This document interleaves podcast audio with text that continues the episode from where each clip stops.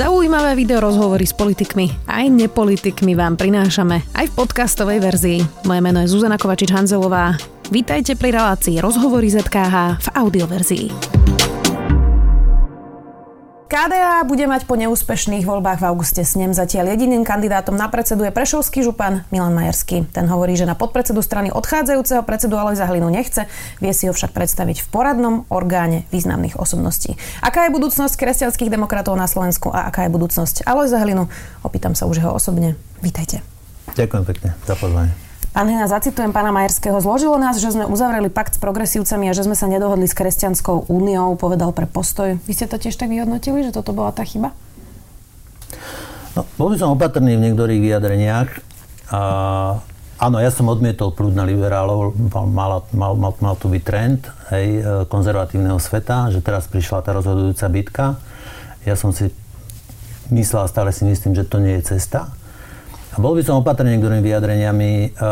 Zmluva s liberálmi vo vúckarských voľbách urobila z Milana Majerského župana. Čiže ono to je ako prípad od prípadu. Takže bol by som tak niektorých veciach opatrný.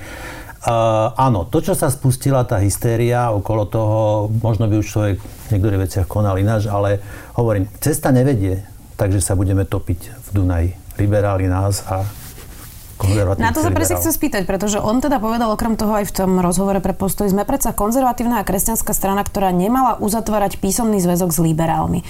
Takto sa na to pozerajú podľa vás konzervatívci, že po vražde, potom marazme, čo tu je v tejto krajine, je podstatné, že či existuje pakt s liberálmi, ako keby to bol nejaký proste obrovský strašiak a nejde tam predsa o nejaké tie spoločné témy a nemala by tá konzervatívna politika sa vrátiť od tohto nejakého kultúrno-etického boja a presne k tomu, na základe čoho KDH vždy malo teda aspoň tých štandardných 10%, z ktorého sa niekedy aj vlastne ľudia už smiali, že to vždy bolo presne tých 10-11, teda konzervatívna politika, ale možno skôr to podnikateľsko-ekonomické rodinné prostredie, než tieto kultúrno-etické zápasy?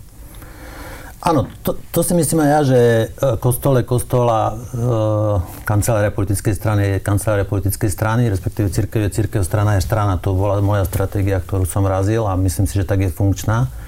V bíle alebo v nejakej predajni sa môžete aj 3-krát prežehnať, aj 4-krát, ale musíte zaplatiť. Viete, nepomôže. Čiže mali by sme sa naozaj venovať, lebo to je úloha politickej strany, že prinášať riešenia pre reálny život a toto je podľa mňa cesta. A k tomu, ako ste začali tú otázku, viete, tu sa vytvorila naozaj taká hystéria okolo toho a žiaľ platí to a na Slovensku to platí zase viac ako kde inde, že nie je dôležité, ako veci sú, ale ako sa javia. Ale sa vytvorila, kto ju vytvoril, je tá otázka. Lebo sa nevytvorí nikdy nič, či niekto to konkrétne robí? Tak viete, čo bola taká, áno, nechybalo veľa, bolo to také, ako keby tá energia čakala, a teraz, že a to, že sa to... Aký písomný zväzok? K čomu sme sa zaviazali? Však my sme len urobili dohodu, že nebudeme po sebe s prepáčením kýdať.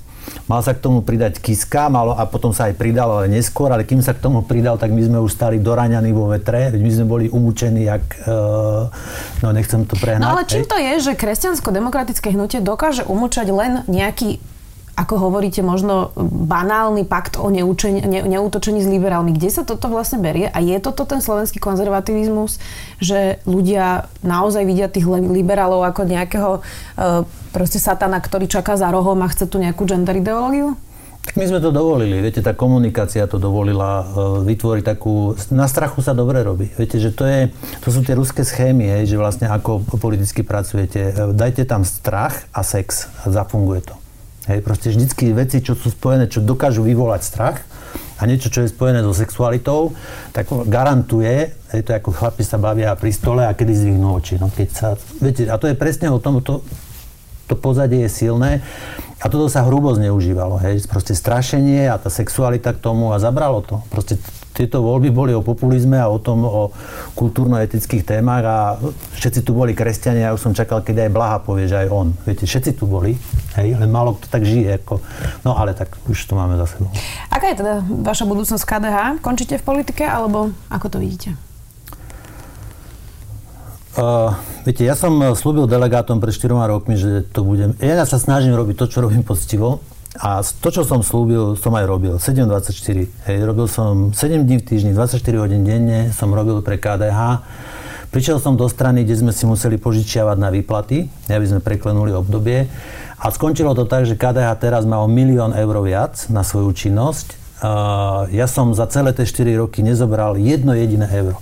Nenechal som si preplatiť jeden jediný blok, ani naftu, ani ubytovanie, a cestoval som dosť. Proste to, čo som slúbil, som urobil. Dokonca sme vedeli zabezpečiť a vybavili sme našich kandidátov aj v komunálnych, regionálnych, aj eurovoľbách, čo sa predtým nerobilo. Hej, že sme financovali tú kampaň, dokázali sme zohnať prostriedky, zafinancovala sa veľká kampaň. Kus roboty sa urobilo, záver nevyšiel, vinník sa našiel. Viník som ja. Viete, výhoda toho, že nájdete viníka, je, že sa všetko ostatné schová, už nikto neanalizuje. Ale nechcem skončiť nejak, že budem, nedaj Bože, že sa vyhovárať. Dobre, rešpektujem, beriem. Predsedom KDH boli dopriaté 8 až 10 rokov. Po väčšine toľko boli. Neboli dopriaté iba 4. Hej, aj to mimo parlamentu. Chceli by ste, aby vám bolo dopriaté 8? Viete čo, to nie je otázka na mňa. KDH je naozaj strana, kde sa volí.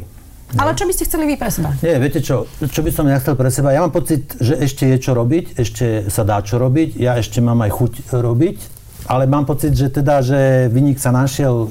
Dobre, zatiaľ jediný ohlásený kandidát je Milan Majerský. Prihláste sa aj vy do toho súboja? Viete čo, ja si myslím, že konzervatívnej strane svedčí určitá miera dohody. Viete, že by to nevytváralo...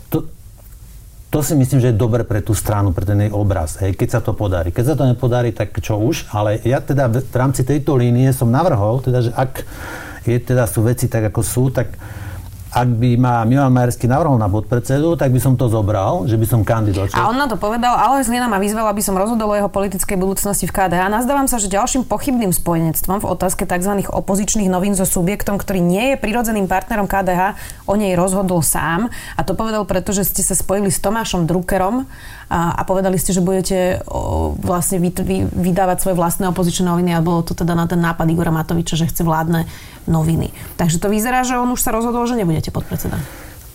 Áno, ja vám poviem, že mňa to zaujímalo, že som to takto povedal. Mňa to zaujímalo politické a ľudské. Otvorene, ja zopakujem, politické a ľudské. Lebo podľa mňa politické je to dobré, že KDH má ten obraz umierneného konzervativizmu, ktorý v určitej podobe predstavujem ja, taký trošku iný. Hej. A to je tá politická rovina. A potom je tá ľudská rovina.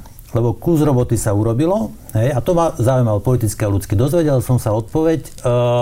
Viete, že toto, čo aj my, teda, že som rozhodol sám, pri Druckerovi, teraz možno niekoho prekvapím, ale pri Druckerovi viacej vadí to, že má židovských predkov, ako to, že bol vo vláde so Smerom. Komu to väzenie?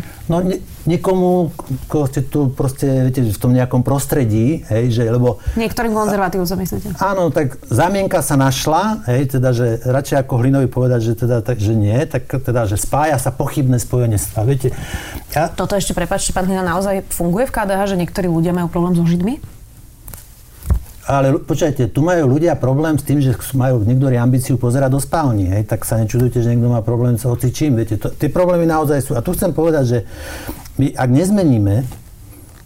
sa nezmeníme, hej, že to, čo hovoríme, aj žijeme, tak nebudeme mať šancu, hej, ak chceme hovoriť, že nám záleží na ľuďoch, že nám záleží na tom, ako žijú, z čoho žijú, hej, a pritom to nebudeme robiť, budeme sa tu zahodcovať nejakými témami, ktoré nemajú reálny dopad, tak ten úspech nám asi nehrozí. Takže to chcem povedať, že áno, mňa viac prekvapilo to, že tá zámienka je opozičná novina. Pozrite sa, ak Matovič bude vydávať vládne noviny, tak by bol, tak ja by som to považoval za zlyhanie politikov, že sa nebránia, že zlyhanie ľudí, ktorí cítia, že teda treba brániť demokraciu. Hej, a keď už je tak absurdný nápad, že vydávať vládne noviny, tak sa niekto vzopne tomu, hej, tej absurdite a urobí kontrapunkt v podobe opozičných novín. A keď chcete robiť opozičné noviny, a s kým preboha chcete robiť opozičné noviny? S kým? Z LSNS? Niekto by od nás možno aj z LSNS? Však už niekto aj hlasuje s fašistami. S kým? So Smerom?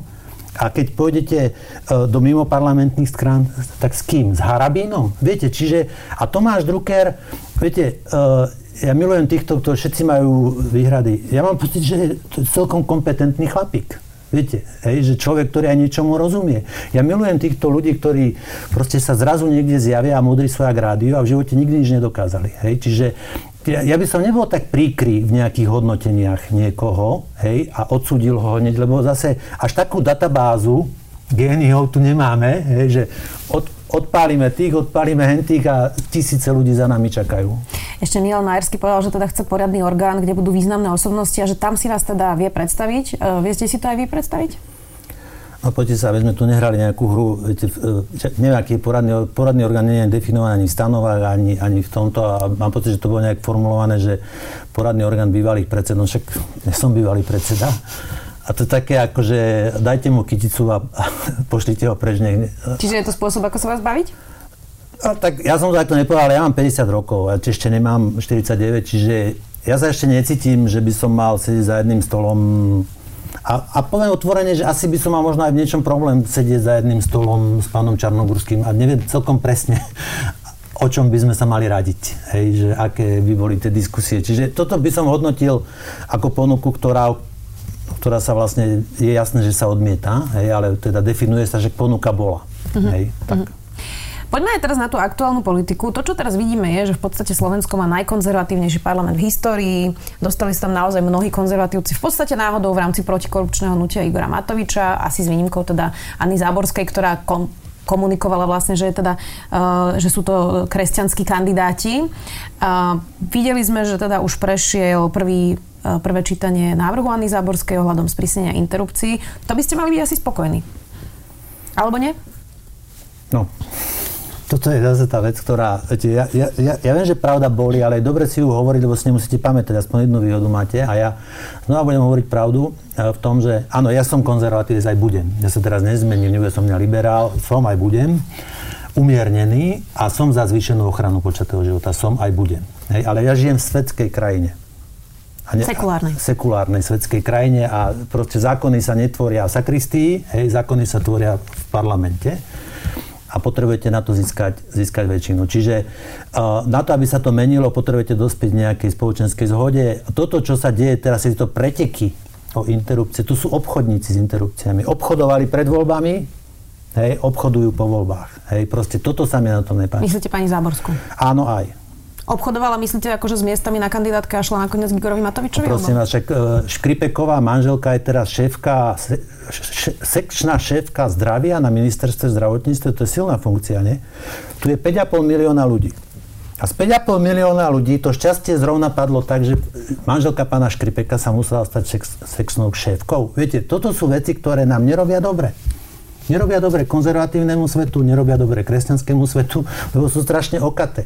Proste tu sa obchodovalo s interrupciami pred voľbami, obchoduje sa po voľbách a ešte sa len bude. Ešte sa len bude, lebo toto nekončí. Tento príbeh nekončí. Kam to pôjde podľa vás? Obeťou je žena, obeťou je proste sú tie vzťahy. Ja si myslím, že mimoriadne nezdravé, proste tá komunikácia, vrahyne, neviem čo, všetko, proste to je desivé. Mňa to naozaj desí celá tá diskusia. Desí ma ten návrh zákona, ktorý je teraz. Hej, ktorý prešiel do druhého čítania, ktorý v zásade pod rúškom toho, že nebudú sa zabíjať deti, žiaľ, môže spôsobiť, to jedno ustanovenie toho zákona, môže spôsobiť, že sa budú zabíjať tie deti. Viete, to je asi to... Ako to myslíte teraz? No, neviem, koľko máme, ale to je tak minútku, dve, na to potrebujem. Máte na to 2 minútky, nech sa páči. Je tam ustanovenie, že zrušuje sa hranica, že nemusí sa to dieťa dožiť 28 dní. A pri dieťati, ktoré, nedaj Bože, aby nikto nepovedal, že áno, že sa narodí postihnuté dieťa, treba podporiť, treba vytvoriť mechanizmy na to, ako podporovať. Ale tam je to napísané tak, že postihnuté dieťa, alebo dieťa, ktoré nie je schopné života, a tam je ten jednorázový príspevok, to znamená, nie je nejaká starostlivosť, jednorázový príspevok je vo výške 4 000 eur. Žiaľ, sú komunity, kde sa niekedy tie deti rodili kvôli tomu 850 € príplatku. Teraz, keď zvýšite bonus na 4 000 eur, tak môže sa stať, a stalo sa to v Anglicku, jedna moja známa tam prekladala, že sa čudovali Angličania, že ako je možné, že proste sa rodí toľko postihnutých detí komunite Rómov od nás. Áno. No ono sa nerodia, len ich potom my tak označíme v školskom systéme. Moment. Prečo sa rodia postihnuté deti, telesne postihnuté deti v Anglicku, v tejto komunite? Štatisticky to zbúralo nejaké štatistiky. A áno, zistila sa tam korelácia, že je tam zvýšený príspevok na takéto dieťa, rádovo zvýšený príspevok. A nedalo sa vylúčiť, že dochádzalo k zámernému vnútromaternicovému poškodeniu plodu. Čo mne desilo. Ale sa nerobme z Romov nejakých poberačov dávok a teda ľudí, ktorí nemajú radi svoje deti a poškodili by pre 3000 eur akože svoj plod. Romovia sú rozhodne vylúčená komunita, chudobná komunita, majú množstvo problémov, ale teda svoje deti majú naozaj úprimne radi. Čiže aby sme tu z nich zase nerobili nejakých zločincov, ktorí idú vraždiť postihnuté deti. Viete čo, to nemusí sa to týkať Rómov, môže sa to týkať aj matky, ktorá je narkomanka. Proste nestará sa počas tehotenstva a nemusí byť Rómka, hej. A to dieťa sa narodí, proste nebude schopné života, lebo tak je to definované v tom zákone, že aj keď nie je schopné života, to znamená, že to je vlastne mŕtve dieťa, alebo bude mŕtve to dieťa, hej, tak dostane 4 000 eur. Tak potom, aká je motivácia? Viete, aj motivácia tej matky v tom tehotenstve správať sa zodpovedne. Hej? Lebo možno tých 28 dní bolo aj na to, že sekundárny efekt toho zistíme, že to dieťa sa dožije tých 28 dní aj preto, lebo tá matka sa správala zodpovedne. Nemusela byť Rómka, mohla to byť aj biela, hej, majoritná, ktorá proste sa správala absolútne nezodpovedne. A žiaľ, sú tie prípady. A tie, ktoré sa chovajú nezodpovedne, sa budú chovať asi bez ohľadu na tých 3000 eur nezodpovedne, nie? Rátajme s tým, že naozaj drvivá väčšina matiek, sa správa zodpovedne, vie sa rozhodnúť, má informované rozhodnutia. Ale prečo robíme z rodenia detí proste 4 000 eur? Však toto, viete, že toto je pre mňa ten narratív zlý, ako, viete, ja som bol v Číne, Číňania hovoria, môžeš mať, chlapče, takú hrubú zmluvu, pred zlým úmyslom ťa neochráni. Naozaj môžete mať neviem aké zákony, keď niekto niečo chce urobiť, tak to urobí, a keď niekto proste má nejaké vnútorné presvedčenie, tak to neurobí, nemusí mať tomu zákon. Čiže, ale nedehonestujme tú tému 4 000 a potom 5 000. Viete, že naozaj to nie je o tom. Dieťa je dar, požehnanie. Hej? A toto proste príde v určitý moment a treba pomôcť, nerobiť z toho preteky. A ja na toto ustanovenie hovorím, nie že je zle, ono je nebezpečné.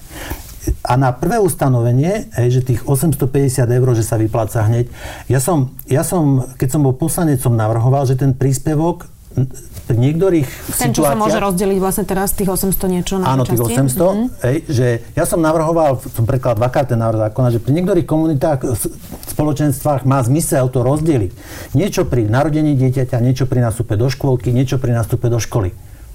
A zvyšujete predpoklad, že niečo sa k tomu dieťaťu dostane. My ideme opačne. Ešte sa dieťa nenarodilo, už dostane časť toho príspevku.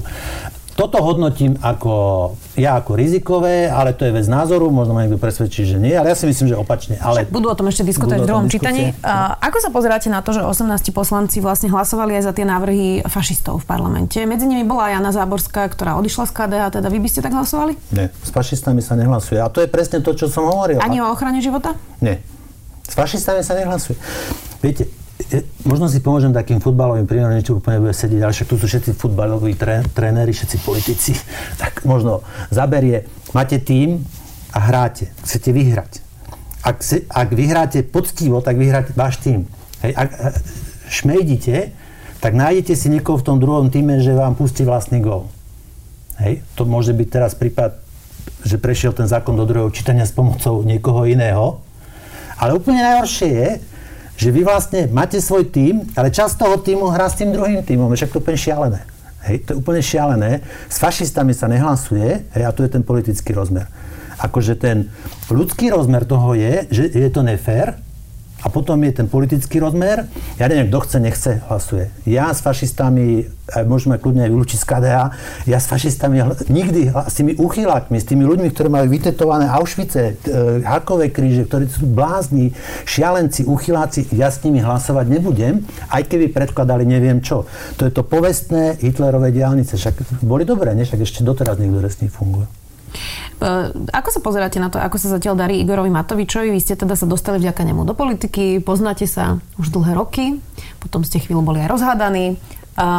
Darí sa mu zatiaľ dobre ako premiérovi? Škoda, som bol opatrný v tom hodnotení, že vďaka nemu som sa dostal do politiky. Keď Igor Matovič povedal, že zakladá stranu, za 2 dní sedel u mňa v reštaurácii a hovoril mi, že či idem na kandidátnu listinu. Čiže to bolo také, že win-win. Hej, on vedel, prečo ma potrebuje, ja som vedel, prečo to má zmysel. Hej, čiže nie je to také celkom, že teda, že ja som bol nejaké vtáčatko schované a on som neurobil politika. A teraz tá otázka znela, že... Že ako sa mu zatiaľ darí podľa vás premiérovať? 100 dní dostal, mal tam aj koronu. Viete, zase ja netrpím toho chorobou, všetko je zlé, hej, ale dosť je toho zlého. A áno, a ja sa formátujem vždycky takto.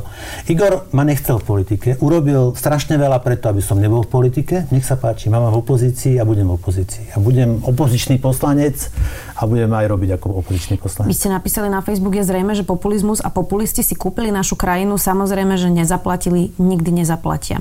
To ste hovorili o Igorovi Matovičovi? Áno. Je to populista? Áno, Áno, je to vlastne ten trend populizmu, to, čo sa teraz deje aj v Európe, aj v tom európskom, aj v celosvetovom kontexte.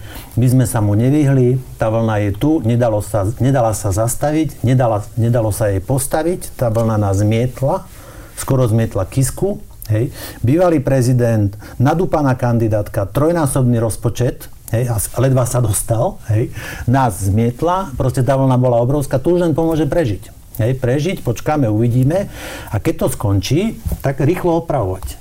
Lebo ja som to hovoril už aj pred voľbami, v nedeľu do kostola, v pondelok do roboty. Tí, čo nechodia do kostolu, v nedeľu robia niečo iné, ale chcel som tým povedať, že v nedeľu teda by sa malo oddychnúť, ale v pondelok musíte ísť do roboty. Proste peniaze neoberáte zo stromu. Ak všetci naši ľudia my tu budeme vydávať ľuďom príklad, že majú sedieť doma a kúkať na Netflix, hej, a však sa štát postará, však nám poutekajú tie automobilky. Že viete, že už tých Srbov sa nebudú voziť, poutekajú nám a my sa tu ubijeme čiapkami. Ten populizmus je nebezpečný, tá vlna bola obrovská, chcem veriť, že skončí a škody nebudú veľké. Tak aby sme to zakončili nejako pozitívne, povedali ste, že nevidíte všetko len negatívne, tak povedzte mi aspoň dve pozitíva vlády Igora Matoviča. Áno, treba povedať, viete čo, sú vo vláde, sú ľudia, ktorým držím, fandím, určite sa dá urobiť. Viete, tak sa hovorí, že aj tak, ale niečo sa dá urobiť. Ja držím palce, aby sa niečo stihlo, aby sa niečo urobilo a áno, ja si myslím, že to celkom niektorým sa aj darí. Tak, môžeme to zakončiť takto pozitívne. Dnes to bol už odchádzajúci zrejme predseda KDH Alojza Hlina. Vďaka. Ďakujem pekne za pozvanie.